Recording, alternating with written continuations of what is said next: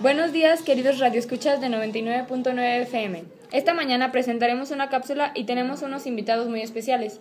Uno de ellos fue colaborador para crear los podcasts, Eduardo, junto con algunos otros críticos que a continuación escucharemos. Sean bienvenidos y comenzamos. Señor Eduardo, antes que nada, cuéntenos sobre esto de los podcasts.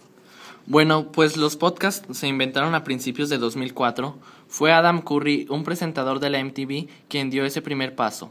El término podcast viene de iPod más broadcast, es decir, difusión de contenidos a través del iPod. Sin embargo, hoy en día el iPod no es necesario y se pueden escuchar en cualquier ordenador, reproductor de MP3 o PDA. Qué interesante, Eduardo, pero creo que así como hay buenas utilidades, también hay ciertas desventajas.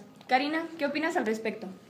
Sí, así es. Yo pienso que una de las desventajas o limitaciones que tiene es que no sirve para dar noticias de última hora a tiempo. Tiene baja visibilidad y lleva más tiempo elaborarlo que publicarlo. Buen punto, Karina. Alessandra, ¿tienes algo que decir? Sí, pues yo creo que los podcasts tienen más ventajas que las desventajas que, acá, que acaba de, de comentar Karina. Por ejemplo, te puedes comunicar con cualquier persona de cualquier lugar y se puede oír en cualquier lugar. Y aparte de que es muy sencillo realizar uno. Así es, Alessandra. Bueno, en este momento están las líneas abiertas. Queremos escuchar su opinión sobre qué creen que se diferencian los podcasts de los demás recursos como Facebook, Twitter y YouTube.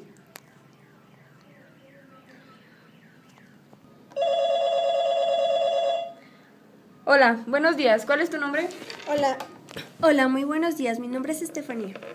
Bueno, Estefanía, ¿sabes algo sobre los podcasts? Sí, sé que es un medio de comunicación que distribuye audio en Internet.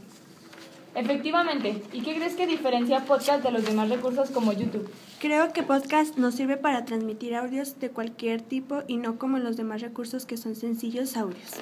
Así es, Estefanía. Muchas gracias por compartirnos tu opinión acerca de los podcasts. Esto ha sido el fin de nuestra cápsula. Los dejamos con Perdóname. Tipo y no como